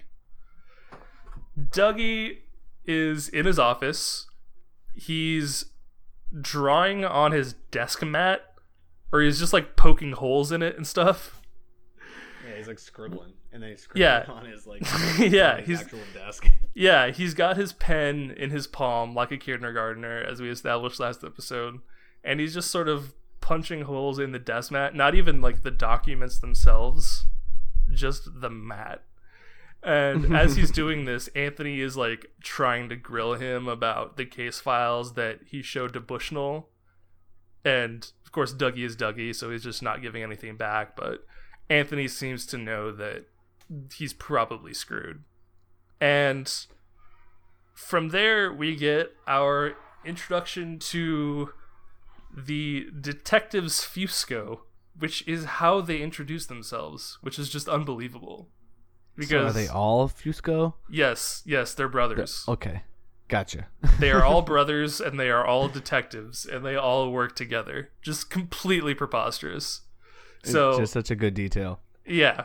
And I love these guys. So they all they introduce so I believe it's um the the actor Robert Koechner who David introduces them. Da- sorry, David Koechner. Yeah, I think it's him who introduces themselves, right? As Detectives Fusco, or Yep. maybe it's one of the other ones. yeah. He's like the Um, more. He's. I think one of them. The guy in the back doesn't speak, or I don't think during this scene. It's just Mm-hmm. him and the uh, the blonde guy. Mm-hmm. Well, the other guy, he uh he does let out his trademark laugh at the end of the scene a little bit. Oh right, that's right. That Yeah. comes up way later. Yeah, which is uh which uh, I've I've seen interviews with that actor and he does say that the entire reason he got cast was because of that laugh. Like David Lynch just absolutely fell in love with that laugh, which is great. That checks out for sure. Mm-hmm. And this is really the beginning of like Mama Bear, Janie E, where she's just like sticking up for for Dougie no matter what, just defending him against anybody who might try to uh, come at him or the Jones family in general. And Na- Naomi Watts is just a queen in this scene. She's she's very very good. yeah, she's just the whole uh, the whole resolution of it all when she finds out that they knew the car was stolen the whole time, and she just has that look on her face, just like, well, there's your answer. she Mhm. uh, she is so uh, she's just so dialed into that. And, uh, and it only ramps up, you know, ap- in the in the following after the following scene too, with like the spike. Her Mhm. like when she she's all in on Dougie, she buys it. Mhm. She buys in completely. It's it's great. She's um I I really I realized I haven't seen that many films of hers. Like not too many. Uh the most notable one being Mulholland Drive obviously. Um but I I'm I'm actually interested in looking into more of her um her catalog or her her filmography cuz she has just got such a an entrancing presence on the on camera. She's just like just her vibrancy, the way she she speaks, um, especially just as Janie E, this this this character who's just in a, in a, there are so many unique characters on this show, but she is among uh, among my favorites just for how uh, how real she is. Like you, you just I just that's a real person, Janie E Jones. Like I, I I believe in her. She she has like this breadth. It's it's great. Mm-hmm. Yeah, Naomi Watts, really fantastic. Uh, if if if you are or anyone else out there is looking to uh, get some some some prime Naomi Watts content, I would recommend um, I Heart Huckabees, the great Okay. David O. Russell film. She's great in that. There's a, a small indie film that I saw that really blew me away that hardly anyone ever talks about called Ellie Parker. It's from like 2005, 2006. That one's really Uh-huh. great. Um, the Impossible is a movie that has issues, but she's really, really fantastic in it. Um, she's yeah, she's she's pretty much always great. She hasn't done too much great work recently, honestly. Like she's been in Mhm. quite a few flops, but like the the heights of her career are very high, and obviously Mulholland Drive is and will likely always be the the apex of her career. But yeah, she is super indignant about Dougie being questioned about his car, especially when she finds out, like you said, that they knew that the car was stolen already. You know, like she is just she's talking about how Dougie's been under a lot of stress lately, and then she mentions how they have to go because their son is waiting home for his supper, and in case you think we're neglecting him, he's being watched by our neighbor as a favor.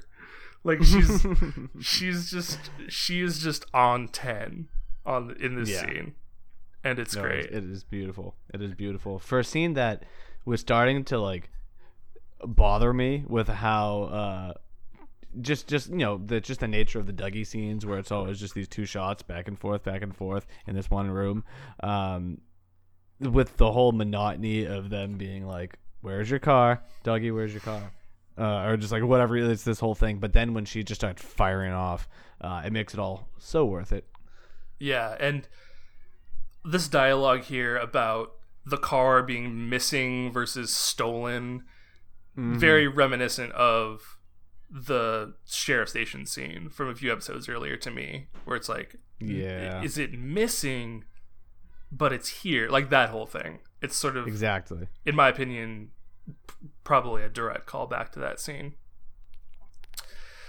So as Dougie and Janie E are walking out of Lucky Seven, Dougie is accosted by Ike the Spike, who runs up with a gun, and Dougie springs into action. He pushes Janie E out of harm's way. He grabs Ike the Spike by the hand, and he gets a vision of the evolution of the arm in just a hilariously cheesy CGI effect where he just appears as like a little mini evolution of the arm on the ground and yeah like a sprout. tells him and tells him to squeeze his hand off squeeze his hand off like over and over again it's great Yeah, that was super weird. yeah it's a super weird little mo- squeeze his hand off. I was because there's no subtitle either, so I had to rewind it. I was like, "What the hell is he saying? Squeeze his hand off." Yeah, out of all the little ways in which the lodge influences Dougie throughout the season, this is definitely one of the the strangest and most memorable, I think.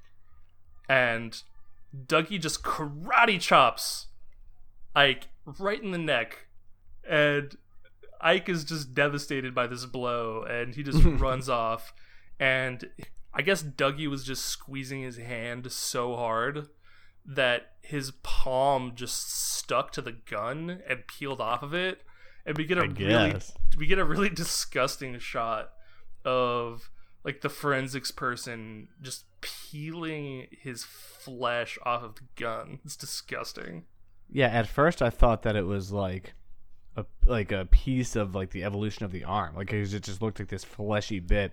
I didn't realize it was his it was actually his palm because like how does that happen? How do you Yeah. how do you tear someone's palm off uh, while fighting for a gun? I think the Yeah. real thing that we have to keep in mind here though is that the only reason any of this shit went down is because Ike didn't have his spike. If Ike had his Yeah. spike, Cooper was fucked. There's no Mhm. way. Yeah, no, there there is absolutely no way that Dougie could compete with the power of Ike plus his spike.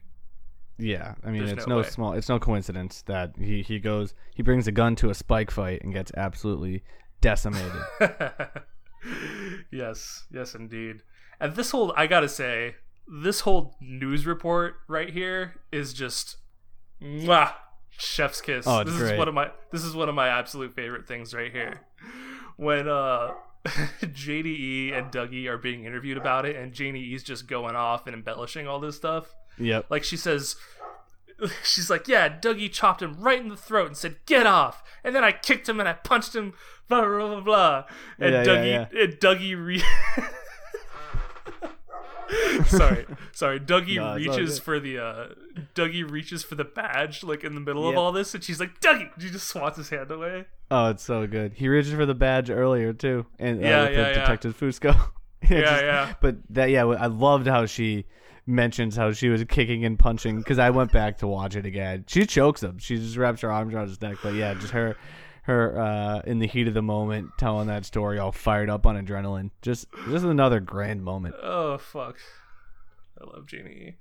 So yeah, and then we get some more just one of my absolute favorite comedy moments. In fact, it's so good that we see it again later in the season where this woman is like she's talking about Dougie and she's like, "Victim? Oh no, that guy, that guy didn't act like any victim. Douglas Jones, he moved like a cobra. All I saw was a blur." And it's just like, holy shit, what a good what a good so Yeah, amazing. it- like if you've seen Dougie in any of the previous episodes, just the idea of somebody saying like all I saw was a blur is just yeah, it's like, and the fact that so many people were like immensely frustrated that you know you this was the thing where everyone was like, "Oh, Cooper's back!" Like that moment, like Cooper's back. He just defended Janie E, but then he just goes right back to being Dougie. Like, and then the next episode being part eight. Um, yeah, the I loved the concept too of like like lookers on like giving their testimony to like what they saw and just like this is how uh, some random just everyday person will describe Douglas Jones. Like all I saw was a blur. He moved like a cobra.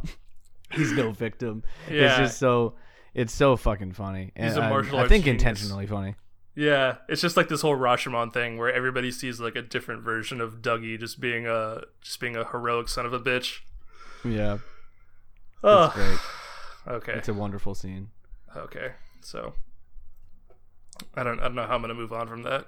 I, I literally have tears in my eyes right now, so, just thinking about it.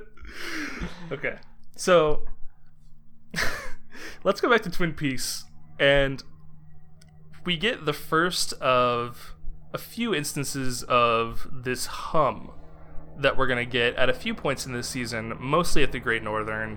We do get it at one point in the hospital with Bushnell, Bushnell Mullins right before Cooper wakes up. But primarily, this hum is heard in the Great Northern.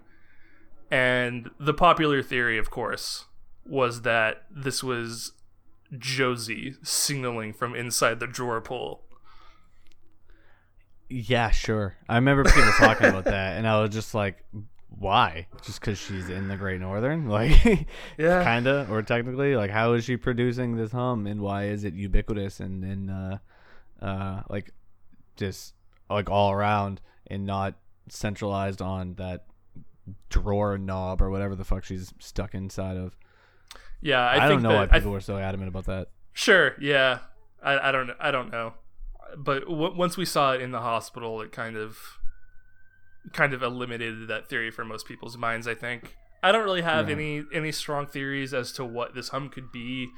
Perhaps because we do see James hearing it in the basement a little bit later, uh, which is where we would eventually see Cooper go in and, and unlock the door and meet Mike and whatnot. Maybe it's just like I don't know. Maybe it's Uh, just that's what I thought. yeah, maybe it's just emanating from Mike somehow.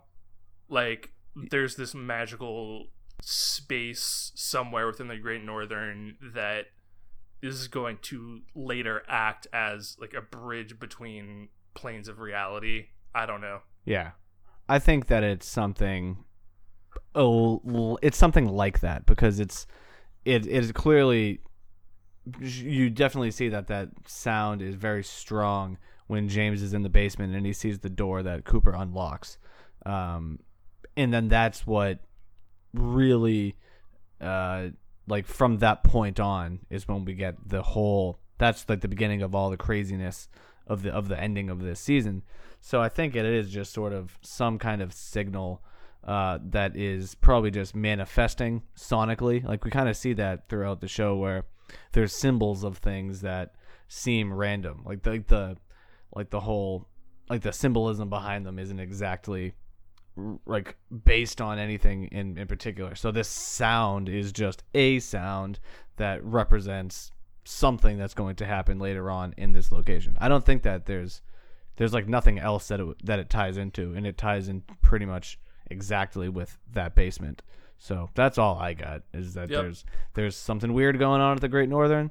Um, we've kind of known that since the original run, and like with Room 315 uh, and the waiter and the giant appearing and all that stuff. So there's some conduit, or who knows? It's some some weird, uh, I don't know, some weird hum. Mm-hmm. It is definitely a weird hum. We've, we've established. indeed. Boom, full circle again. Circles. Yep. And Ben and Beverly have a what I think is a pretty cute scene here where they're walking from one corner of the room to the other, trying to locate the source of the hum. And there there's some pretty obvious affection between Ben and Beverly here.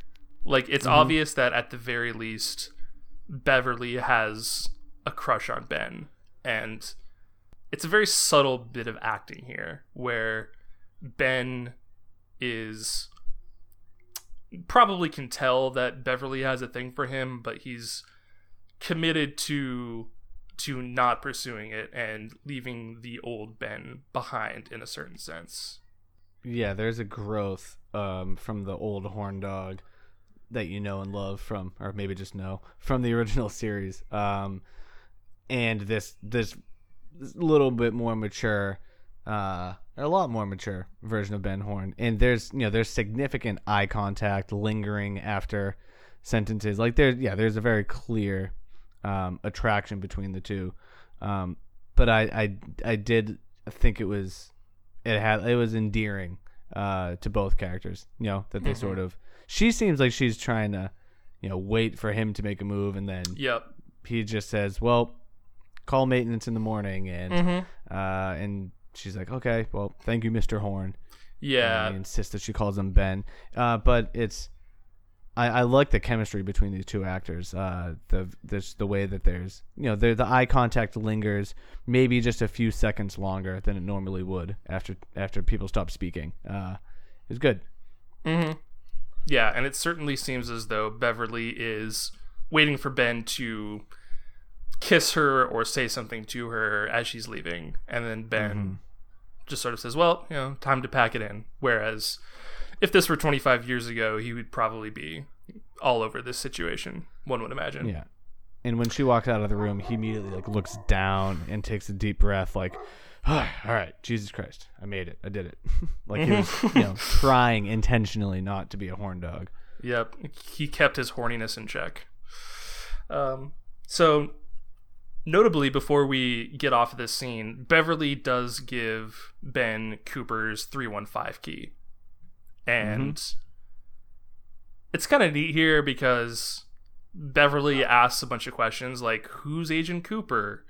Who's who's Laura Palmer? And it's just I I, li- I like it a lot because it's just a reminder of just how much time has passed here and Yes. how things are not the same and that of course this incident this murder of Laura Palmer and you know all the weirdness involving Agent Cooper even though it was very significant to the town you know new people arrive old people leave and these things just sort of fade into the background and eventually they just you know they're ancient history and Mhm.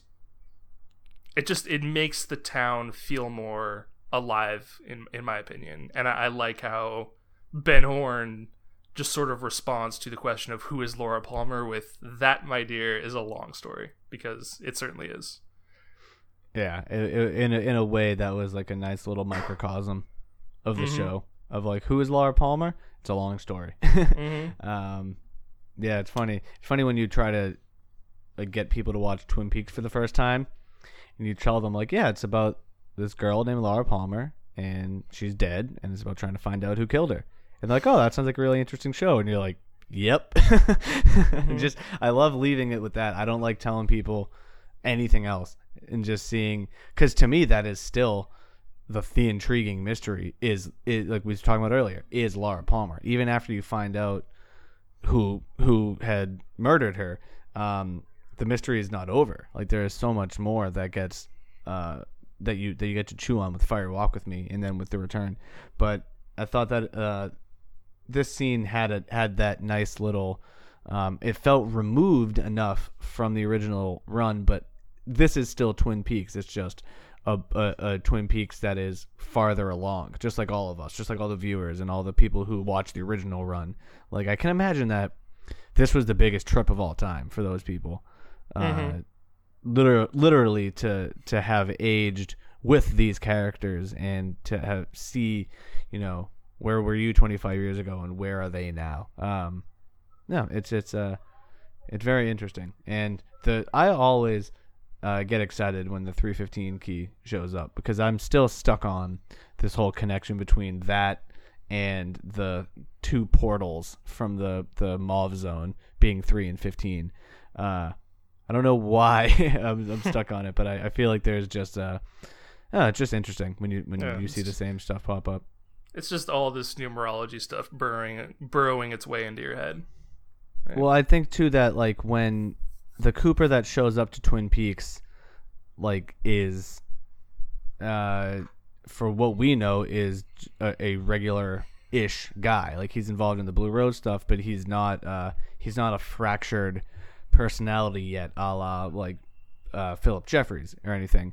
And then he stays in room 315 in his stay in Twin Peaks, and that's what changes him forever. And like that number 315 almost could represent his like split into uh, the good Dale that we know and the evil Dale that we know. And when you see like when so this is another thing that I, I realize, and it's a bit of, bit of a tangent, but when Naido um when what is it when Naido stops Cooper from going into I think it's the the socket that says 15 or whichever the first one is um that's going into Mr. C's like it shows you like a view from Mr. C's cigarette lighter like I'm pretty sure like you get that like shot of like his car like and all like the waviness and then Naido stops him from going into that one and instead brings him up pulls the switch and then he goes into the one that's three which is into the Dougie Tulpa uh and if that's if that's the real Diane is that the Diane working for Mr. C and then this Tulpa is some I don't know but either way long story short that number 315 is extremely intriguing to me and so it's showing up in this scene uh, in conjunction with all of the hum sounds and then the mention of Cooper and Laura. Um, I think we got some stuff to chew on. Yeah, it's interesting. I, I really like that idea of 315 being representative of Cooper's transformation. first by coming to Twin Peaks and staying obviously in room 315 where he was shot and encounters the the giant for the first time and all that and then also later when he enters the mauve zone and passes through that room and assumes a, a new identity there um, Right. it's fa- fascinating. I never really thought about that. That's good. So we're not quite done with Beverly here. We follow her home in what I think is a very effective scene with her husband Tom, who we see is sick.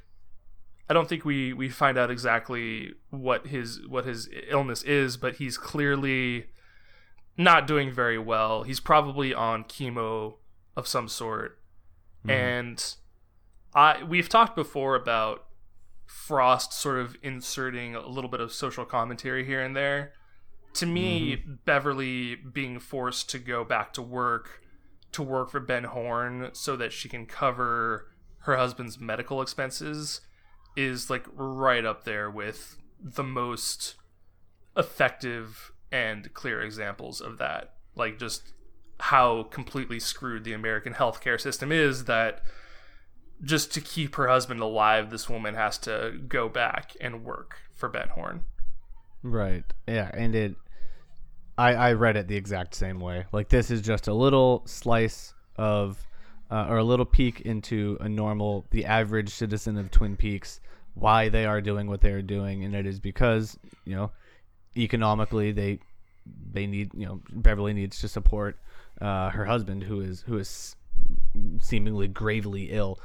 Another thing that I thought was really interesting and like you can I think is being explored in this scene is sort of the complexity of human emotion or like maybe there's just the way that you know people express love or or care towards someone cuz she is working to keep Tom alive.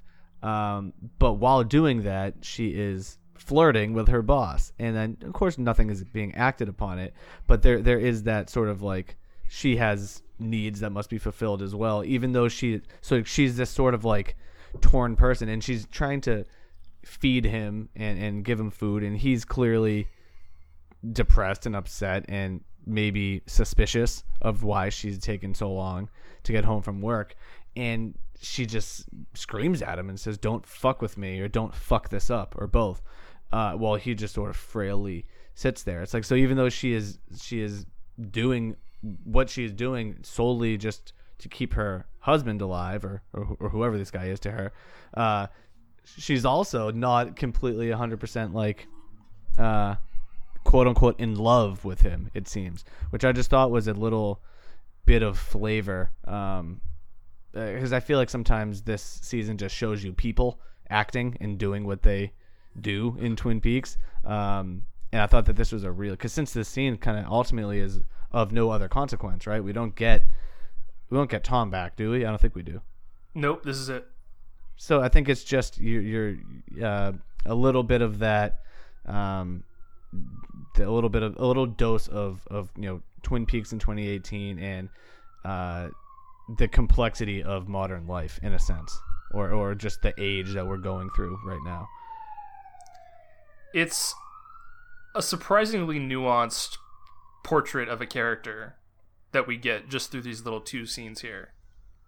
Like you mentioned, she obviously cares for her husband, but she clearly has feelings for Ben, and we can assume she probably feels a little bit conflicted about that on some level, as as anybody would, and you know, as anyone who has been in a situation like hers where you are caring for for somebody who is is not well i think that there is always a certain amount of of guilt associated with that you know that you're not mm-hmm. doing enough or that you know you're not you're not doing it the right way. And i, I just to me these scenes with beverly here and in particular this scene with with her husband is just a perfect example of something that this show does that I know drove a lot of people crazy, which is foregoing plot in favor of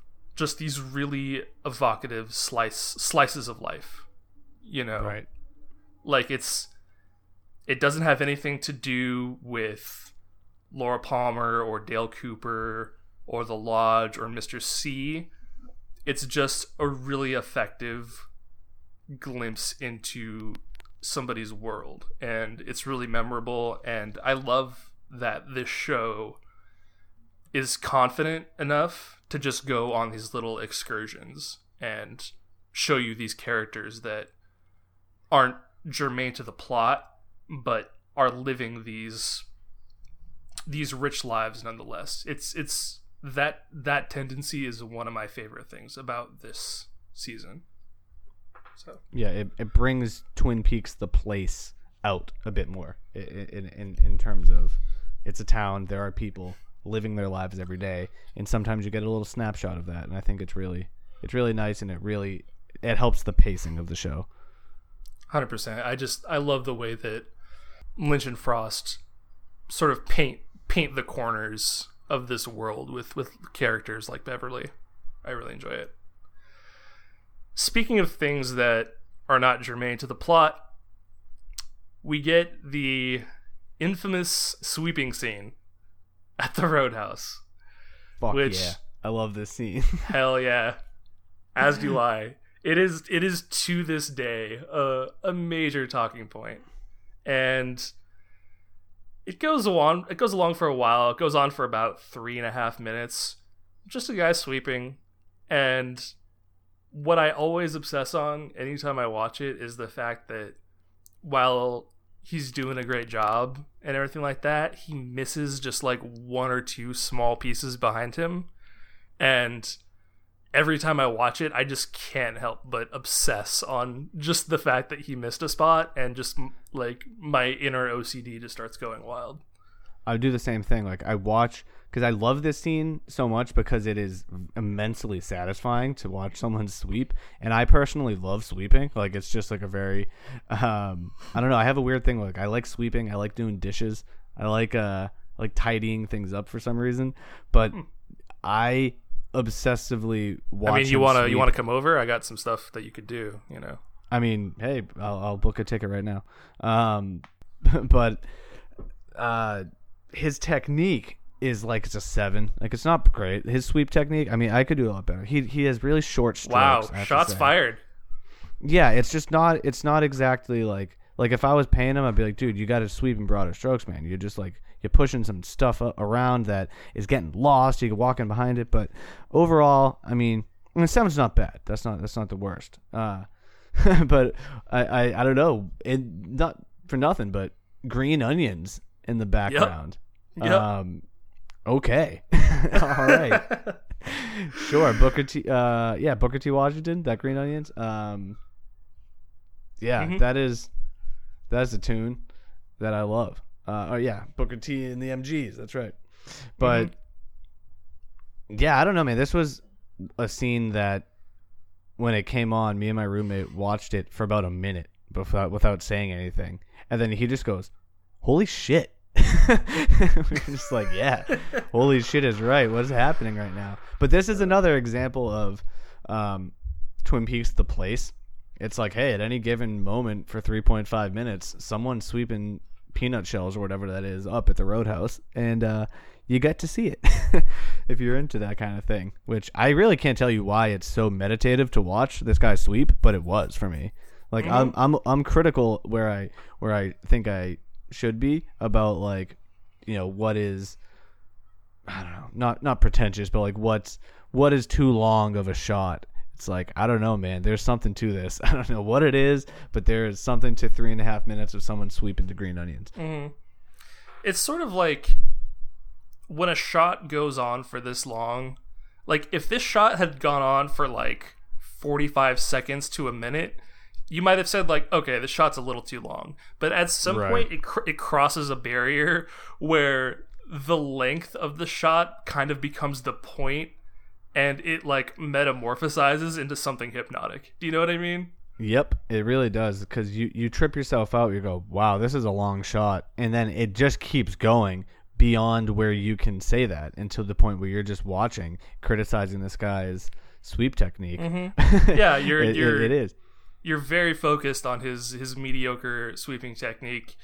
You're uh, enjoying green onions, and you're distracted by the fact that um, apparently Jacques Renault is behind the bar, which Yeah, is just what very odd. We you see him briefly, I believe, in episode two. Some people pointed that out, but he's just he's on screen for a really long time here, and you wonder what the deal is, and then you find out that it is in fact Jean Michel Renault, continuing in the tradition of weirdly French names. I guess maybe they're like supposed to be French Canadians from across the border or something like that. I don't really yeah, know. but French Canada is literally on the opposite side of Canada. It's Yeah. East- it's in Montreal. It's like yeah, it was just th- that was just yeah. the most sense that I could make of that. And so apparently he's he's like um he's an identical cousin, sort of a like a Maddy situation. I didn't realize he was supposed to be his cousin. Yeah, because but doesn't Yeah. Jacques have a brother? And they we see him Yes. uh, in the when the the Bookhouse boys interrogate him. Yes, yes, exactly. And so this guy, I believe, according to Mark Frost via Twitter, is the identical cousin of uh, Jacques Renault. Good. good And know. yeah, very strange. And basically, the point of this scene is just to establish that the Renault family is still uh, disgusting and they're all a bunch of scumbags. And he talks about uh, doing some business here involving some blonde underage prostitutes. Mm-hmm. Yep. So how he yeah. is owed for two. There's some Yep. discrepancy in pricing. Apparently. Yeah, and you know their IDs were good, and he didn't know they were underage, and blah blah blah blah blah. So, Renault family still gross and criminal, noted. And from there, we get the aforementioned diner scene at the Double R, where David Lynch's son runs in and asks if anyone has seen Billy nobody reacts. But the thing that is notable about this is the fact that the the customers are not the same from when the shots change from one side of the double R to the other. Which is fascinating. really, It is fascinating. Fascinating. I'm going to eliminate the possibility that this was just some sort of continuity error because I don't for a second believe that this is like No, in the same vein as like the diary stuff. It's too it's too noticeable, it's too pronounced.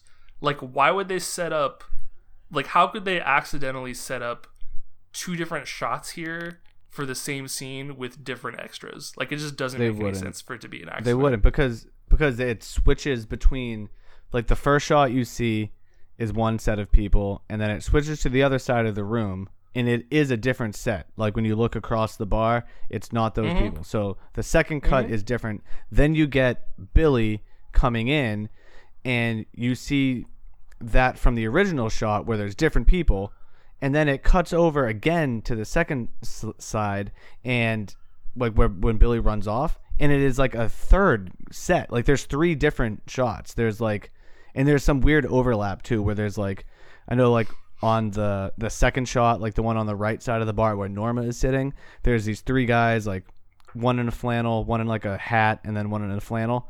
And then on the opposite side of the bar, there, or on sorry, on the other side, like a few seats down, there's a dude in a beard, and that's like the second shot you see. And then when they switch back to that angle, those three dudes are still sitting there, but it is like an Asian woman and some some like white guy who are sitting next to each other, who you can see in the first shot. So there's like three different things going on. They would have had to like have filmed that scene three different times because Billy comes in in the middle of all of them, or in the middle of two of them. So they'd have had to like film it a bunch and then put like it had to be intentional. There's no way it was an error. Um, Yep. and I think it. I think the fact that the episode ends on this uh, is is super notable uh, because if it's not at the Roadhouse, you know, it's at this sort of like intersection between versions of Twin Peaks, um, which is I think what the Roadhouse is supposed to um, or come to comes to represent.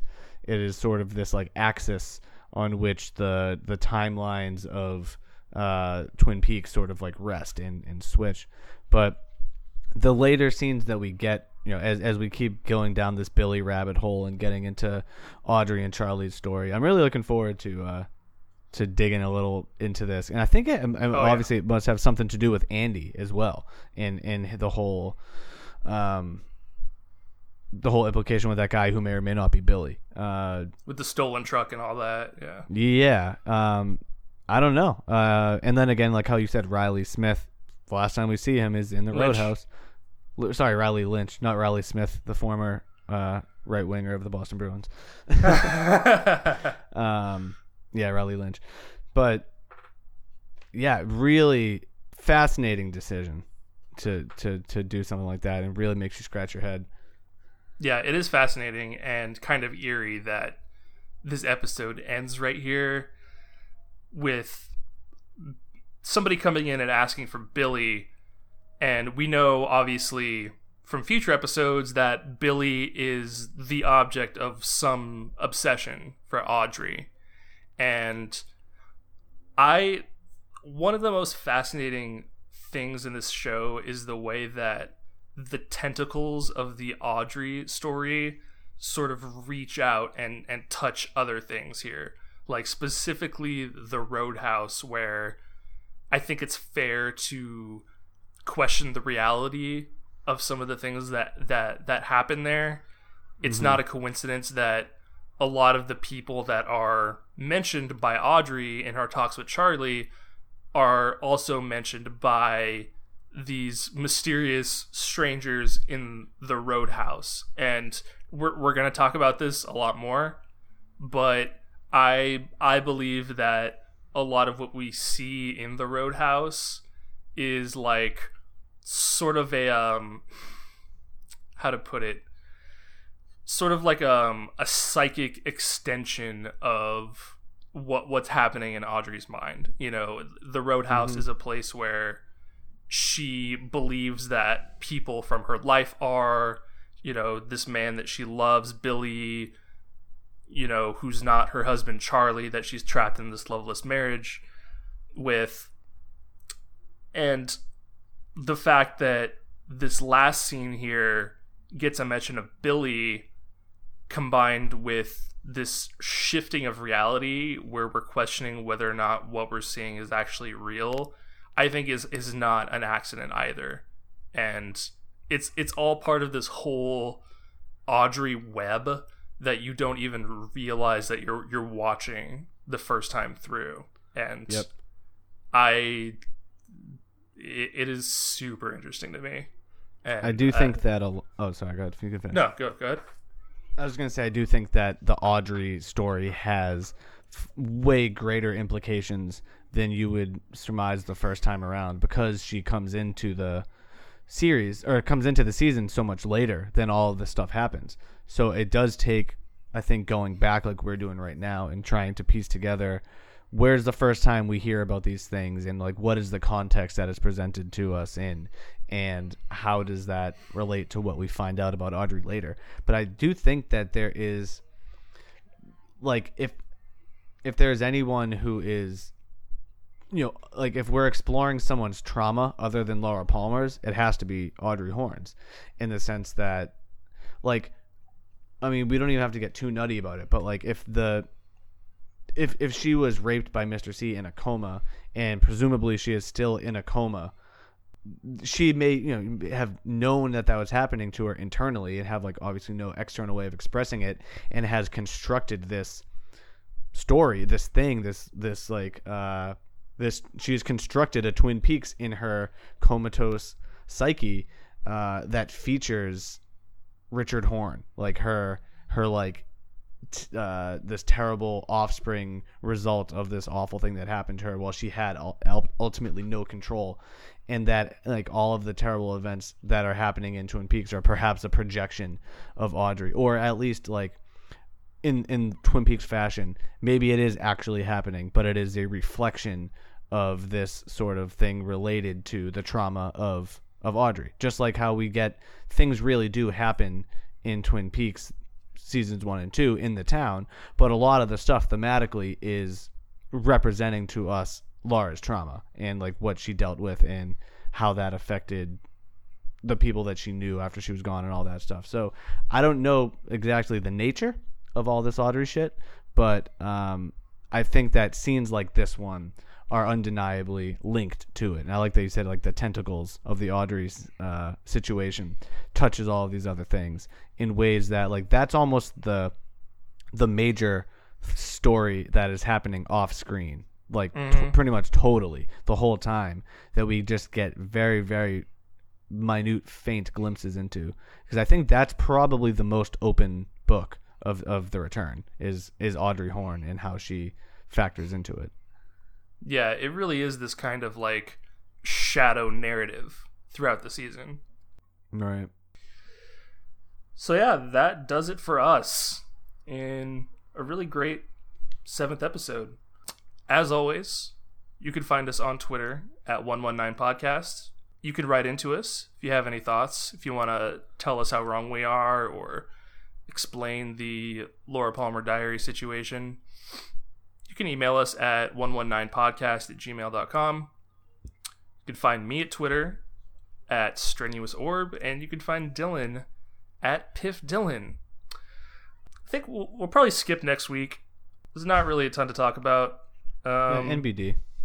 yeah, so you know we'll probably just see you guys at episode nine. Um, but yeah, uh, thanks for joining us.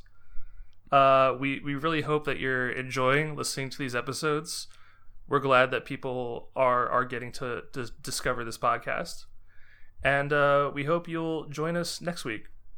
Thanks a lot, guys. Later. Peace.